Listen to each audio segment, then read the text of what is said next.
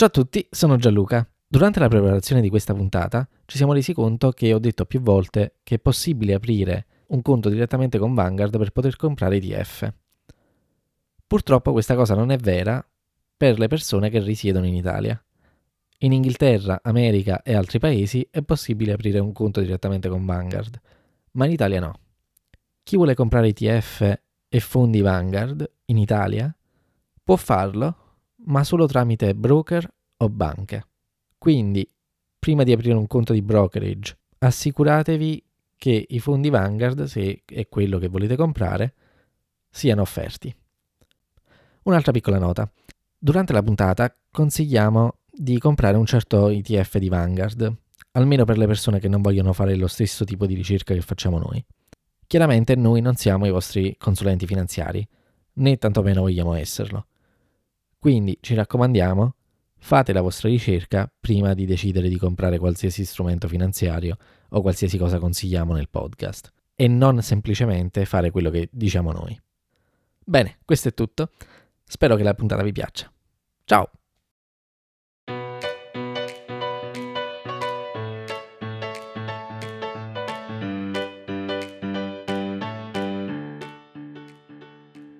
Ciao a tutti, io sono Jessica. E io sono Gianluca. Benvenuti a questa nuova puntata di Investitori Ribelli, dove parliamo di soldi, come investirli e come raggiungere l'indipendenza finanziaria. Da quando abbiamo iniziato il nostro percorso abbiamo parlato dell'importanza di investire, di come investiamo noi ed abbiamo appena concluso il processo che ci ha portato a capire come determiniamo quali aziende comprare. Nel frattempo però alcuni nostri amici ed alcuni nostri ascoltatori ci hanno chiesto come possono loro iniziare ad investire partendo da zero. E una delle domande che ci hanno fatto più spesso è che tipo di piattaforma o servizio utilizzare per iniziare a comprare azioni. Ma in realtà questa è una delle ultime domande che dobbiamo porci quando vogliamo iniziare ad investire e infatti andremo a rispondere a questa domanda verso la fine della puntata. Per iniziare a investire, infatti, dobbiamo prima parlare di sicurezza finanziaria e di essere preparati psicologicamente a farlo. Infatti, per quanto abbiamo detto dall'inizio del podcast che per investire non serve avere chissà quale grande capitale, ciò non toglie che dobbiamo avere almeno un minimo di sicurezza finanziaria prima di poterlo fare. Quello che noi consigliamo è avere almeno tre mesi di spese correnti da tenere contanti in banca per le emergenze. Inoltre non sarebbe una cattiva idea avere delle assicurazioni che ci facciano dormire tranquilli la notte. Per esempio, se vivete in America, sicuramente volete avere un'assicurazione sulla salute, visto che lì se vi sentite male e andate in ospedale senza assicurazione vi buttano sul marciapiede e vi lasciano morire lì. Anche in Inghilterra, per quanto la sanità sia pubblica e gratis, è molto difficile ricevere una visita specialistica se non si sta morendo davanti al GP, che sarebbe il medico di base in inglese. Seconda cosa, bisogna essere preparati psicologicamente, o meglio, come abbiamo già detto qualche puntata fa, essere stoici, quindi essere in grado di digerire le fluttuazioni del mercato. Inoltre non bisogna lasciarsi trasportare dalle emozioni e quindi vendere quando il mercato scende o comprare quando il mercato sale. Sembra scontato detto così perché dovrei comprare alto e vendere basso, ma è quello che siamo portati a fare purtroppo.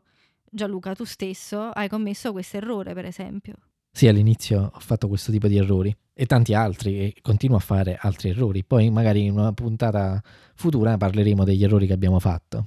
E poi bisogna sfatare questo mito del diventare ricchi subito investendo in borsa. Quindi tutti quelli che vi propongono questi schemi per diventare ricchi subito probabilmente vi stanno solo vendendo fumo ed è una scam quindi è meglio starne alla larga. Come dice Warren Buffett, nessuno investe come fa lui perché nessuno vuole diventare ricco lentamente.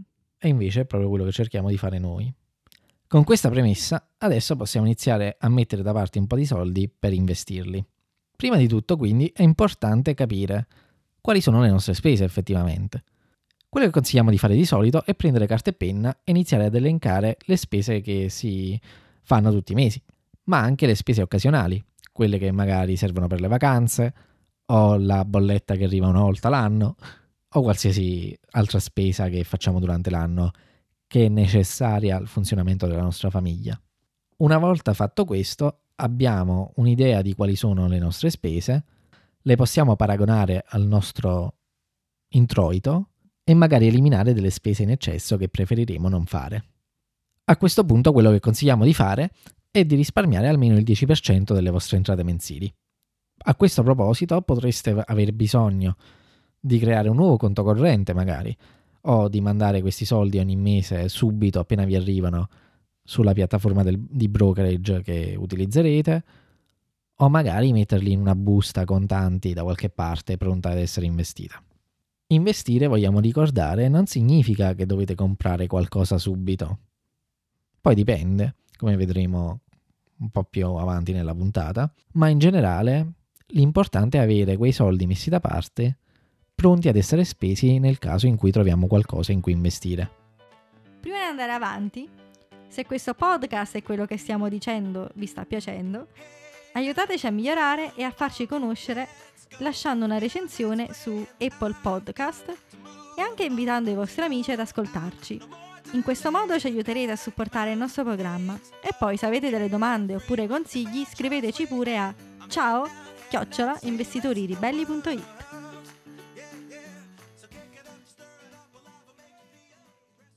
Dopo questo minuto di autopromozione, torniamo a parlare di investimenti. Allora, adesso che abbiamo in programma di mettere da parte almeno il 10% dei nostri introiti per poterli investire, sarebbe bene automatizzare questa cosa. Come dicevo, potreste aver bisogno di avere un altro conto corrente oppure una prepagata, come una Postepay per esempio, o magari avere un conto di brokerage su cui mandate i soldi tutti i mesi. Più avanti vedremo quali sono alcuni dei broker italiani che ci piacciono. Ad ogni modo, è arrivato il momento di capire quale tipo di investitori vogliamo essere. Cioè, vogliamo investire in immobili, vogliamo investire in aziende, vogliamo investire magari in un portfolio che comprenda vari tipi di asset. In realtà non importa più di tanto. L'importante è investire in qualche cosa di produttivo ogni mese o mettere da parte i soldi ogni mese per poter investire in futuro. Se volete fare come noi, vorrete però investire in aziende. Per farlo ci sono due modi. Uno è investire attivamente come vi spieghiamo in questo podcast, cioè scegliere le vostre aziende e investire a un certo prezzo. L'altro è un modo passivo, cioè gli ETF. Gli ETF sono, forse ve l'abbiamo già anticipato, dei pacchetti di azioni o obbligazioni che si vendono in borsa come se fossero delle azioni. Quello che vi consigliamo di fare se decidete di investire passivamente è quello di comprare un solo ETF che comprenda tutte le aziende quotate in borsa in tutto il mondo. Un ETF del genere è quello di Vanguard che si chiama All World Stocks. Mettiamo il link nelle note dello show. Andateci a dare uno sguardo, non è male. Il nostro consiglio sarebbe in generale di comprare solo questo ETF, un unico ETF e passa la paura, diciamo così. rende la vita molto semplice sapere che ogni mese metteremo dei soldi in quell'unico posto. E appunto quel 10% che vorremmo mettere da parte ogni mese può andare direttamente nell'ETF di Vanguard. L'adagio generale poi sarebbe quello di avere invece una, un'allocazione del capitale in maniera più distribuita. In particolare molti consigliano un approccio 60-40, dove per questo si intende avere il 60% dei vostri soldi investiti in azioni e il 40% in obbligazioni, cioè in bond. In questo momento storico però noi non ci sentiamo di darvi lo stesso consiglio, perché le obbligazioni statali danno tassi di interesse negativi. Insomma, avete una garanzia di perdere soldi. E anche se si trovano dei tassi di interesse ancora positivi, danno veramente poco. In più non è garantito che questi bond continuino a dare tassi di interesse positivo ancora per molto.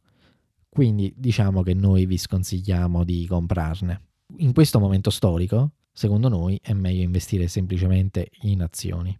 Il vantaggio di comprare ETF rispetto a quello di comprare azioni singole come facciamo noi è che non ci dovete pensare più di tanto. Una volta identificato un ETF che vi piace, potete semplicemente investire ogni mese in quello e dimenticarvelo.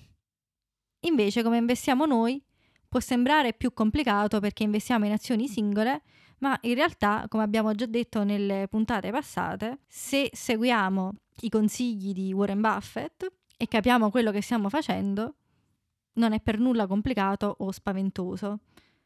Infatti, dobbiamo innanzitutto capire quali sono le nostre aree di competenza e individuare una lista di aziende che ci interessano e che condividono i nostri principi etici e morali.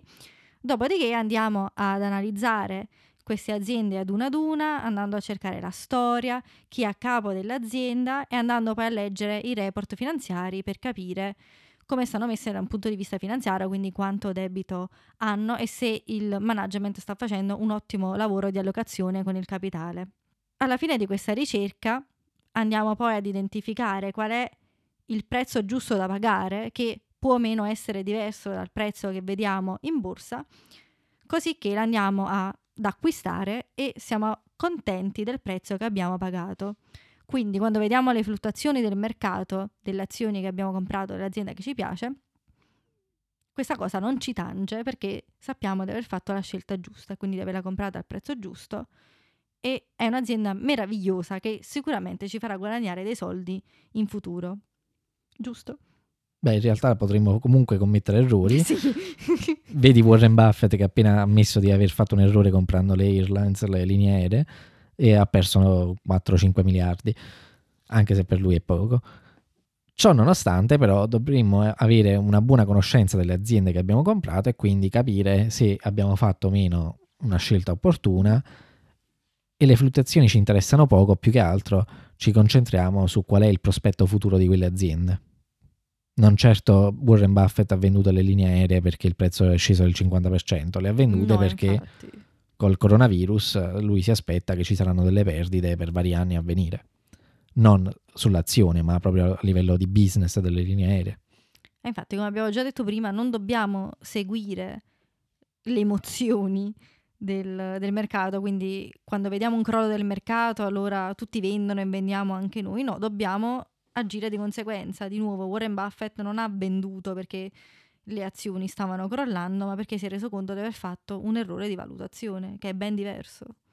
Anzi, noi dobbiamo cercare di usare a nostro vantaggio quelle fluttuazioni del mercato per comprare di più, che sia ETF, che siano azioni singole, e quindi approfittare dei vantaggi che ci dà il mercato invece che farci penalizzare dalle emozioni e dall'andamento globale delle fluttuazioni che succedono ogni giorno.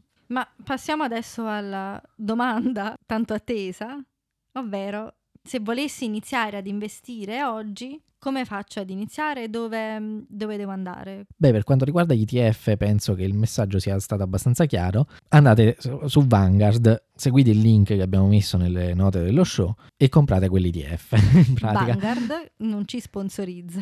Vanguard purtroppo non ci sponsorizza. Sappiamo che anche altri podcasters italiani aspettano molto con attesa fermente, con attesa fermente la sponsorizzazione di Vanguard, ma purtroppo non arriva e non è arrivata nemmeno per noi. Magari uniamo le forze. Magari. Per quanto riguarda le azioni, invece, tornando a fare i seri, ci sono varie piattaforme che potete usare. Quello che vi consigliamo è di non usare la piattaforma della vostra banca perché normalmente vi fa pagare un fottio di soldi. Ci sono dei broker che potete usare che fanno solo quello e che costano relativamente poco per transazione. Per esempio, uno che ho guardato um, di recente e che ho usato tanti anni fa è De Giro o De Giro, perché è un'azienda olandese, quindi si pronuncerà in quella maniera più o meno, um, con cui mi sono trovato bene in passato. Costa poco, ha tutte le azioni che cercavo, sia italiane che um, europee o americane, ed è, ha un'interfaccia abbastanza semplice e intuitiva. Anche loro non ci sponsorizzano, per essere chiari. Un altro broker di cui abbiamo sentito parlare bene è Itoro, che è un'azienda inglese e si sono appena espansi in America e sono anche in Italia e vi offrono una piattaforma in cui potete comprare azioni, obbligazioni, criptovalute e quant'altro. Hanno però una feature, una funzione che non mi invito ad utilizzare, che è quella di copiare i trade di altre persone. Se volete farlo, fatti vostri, diciamo così. Però noi vi invitiamo a investire in maniera sicura, fare la vostra ricerca e scegliere con cura le azioni in cui investire. Infine, ci sono anche dei robo advisors, delle piattaforme che si basano su questo modo di investire, diciamo così, insomma, sono delle piattaforme a cui date dei soldi e loro li investono per voi. E una di queste piattaforme di cui abbiamo sentito parlare è Money Farm, È che un tra l'altro è italiana, no? È italiano, un nostro caro amico, è il CTO. Anche loro non ci sponsorizzano, No, nessuno. E, sì, su queste piattaforme quindi possiamo semplicemente affidare i nostri soldi, dimenticarceli. insomma, possiamo mandare i nostri soldi ogni mese a Money Farm o chi che sia e loro li investano per noi. Sì, l'unica cosa è che su questo tipo di piattaforme l'incentivo non è rendere ricchi chi ci partecipa, ma l'incentivo è per loro di diventare più ricchi, anche perché si pagano delle commissioni solo per tenere il conto aperto e queste commissioni in genere sono abbastanza alte, parliamo dell'1% del valore totale del portfolio. Quindi se avete un milione di euro, tanto per dire, l'1% di un milione di euro, quant'è Jessica? 10.000. 10.000. E poi su questo tipo di piattaforme i vostri soldi vengono comunque investiti in ETF, quindi tanto vale aprirsi un conto con Vanguard e scegliersi l'ETF da soli e pagare meno di commissione.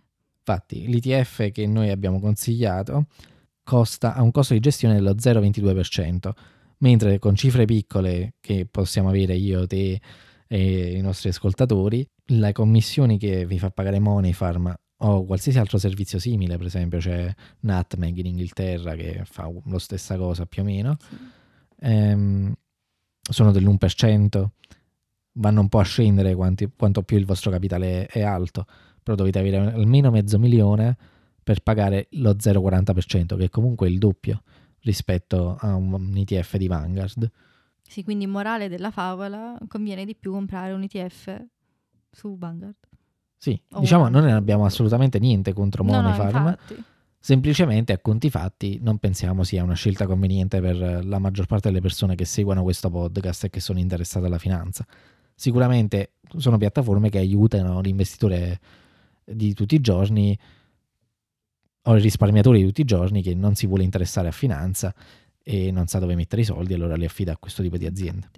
Poi una delle ultime domande è invece come comportarsi a livello di tasse. E qui la risposta è abbastanza semplice, se noi non vendiamo mai azioni, semplicemente non ci sono tasse da pagare. è semplice, è veramente così. Infatti, allora, seriamente, le tasse si pagano semplicemente sui dividendi che riceviamo dalle azioni che abbiamo, dagli ETF che abbiamo, se ci vengono distribuiti a noi sul nostro conto di brokerage e a cui abbiamo accesso, oppure quando vendiamo azioni che siano azioni di ETF o azioni di aziende singole e si pagano soltanto sulla differenza fra il prezzo a cui abbiamo venduto e quello che abbiamo pagato. Insomma, sul profitto che abbiamo ottenuto. A meno che non ci sia una perdita. Esattamente.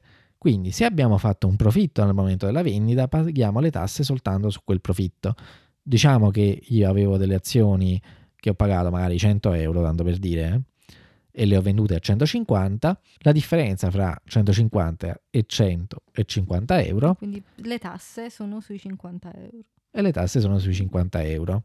Se invece avessi fatto una perdita, quella perdita invece sarebbe andata a favore dei, dei guadagni futuri. Insomma, sarebbe una perdita che posso scalare dalle tasse. Sì, poi ovviamente le tasse funzionano in maniera diversa in ogni paese, quindi funzionano in un modo in Inghilterra, ma in un modo diverso in Italia. Sì, noi mh, abitiamo e investiamo dall'Inghilterra, quindi non sappiamo bene quale- come funziona in Italia. Poi non siamo né ragionieri né commercialisti né i vostri consulenti finanziari, quindi parlate con qualcuno che ne sappia più di noi a livello di tasse. Giusto a livello di informazione personale, quello che ho capito io è che in Italia si paga il 26% fisso su qualsiasi guadagno si faccia in borsa. Però di nuovo informatevi con il vostro commercialista, assicuratevi di pagare le tasse dovute. Sui dividendi invece ma la maggior parte dei broker scala direttamente le tasse per voi, quindi non ve ne dovreste preoccupare. Però di nuovo informatevi meglio. E quindi volendo ricapitolare, Volendo ricapitolare, per iniziare a investire assicuratevi di avere qualche soldo da parte, perché in caso di emergenza volete essere coperti e anche se il mercato è liquido e decidete di investire in azioni, comunque non è bello dover vendere azioni magari mentre il mercato sta crollando, come adesso con il coronavirus, magari nel momento peggiore che è stato intorno alla metà marzo, se avete difficoltà finanziarie. Poi cercate di mettere da parte almeno il 10% dei vostri introiti e investiteli ogni mese. Per investirli ogni mese significa o comprare un ETF e per quanto riguarda gli ETF vi consigliamo quello di Vanguard che racchiude tutte le azioni di tutte le aziende quotate in tutto il mondo. Oppure se volete fare come noi e scegliere le, vo- le vostre aziende, scegliere l'azienda in cui volete investire, potete semplicemente mettere quei soldi da parte fino a che non avete trovato qualcosa in cui valga la pena investire. Per quanto riguarda i brokers, invece, di nuovo per gli ETF c'è Vanguard, quindi fatevi un conto direttamente con loro, altrimenti ci sono aziende come De Giro o come Itoro che funzionano benissimo, almeno per quello che sappiamo noi, soprattutto io ho avuto l'esperienza personale con De Giro con cui mi sono trovato bene in passato e che mi sento di consigliare. Se seguite questo podcast non mi sento di consigliarvi prodotti come Moneyfarm o altre aziende di, con robo advisors simili, che però possono essere un ottimo modo di investire per persone che non sono molto interessate alla finanza. E infine, a livello di tasse, insomma, dipende molto dalla vostra situazione personale e dal paese in cui vivete, quindi dipende, dovete parlare col vostro commercialista. Bene, direi che per oggi è tutto e ci sentiamo nella prossima puntata. Ciao! Grazie per aver ascoltato Investitori Ribelli. Se questo episodio vi è piaciuto e volete avere più informazioni sul podcast, leggere le note dello show con link di approfondimento e altre risorse utili, oppure per ascoltare altre puntate, visitate il nostro sito web all'indirizzo investitoriribelli.it. Soprattutto, ricordate di iscrivervi al podcast nella app podcast di Apple su Spotify oppure nella vostra app preferita. E per rimanere sempre aggiornati, iscrivetevi alla nostra newsletter su investitoriribelli.it. Vi ricordiamo che Investitori Ribelli non è un programma di consulenza finanziaria. Tutti gli argomenti trattati sono da considerarsi contenuti generali a scopo educativo ed informativo. Pertanto non costituiscono né sostituiscono la consulenza di un esperto finanziario. Prima di prendere alcuna decisione finanziaria, assicuratevi di esservi accuratamente informati. Questo podcast è solo per la vostra educazione ed intrattenimento e speriamo che vi sia piaciuto.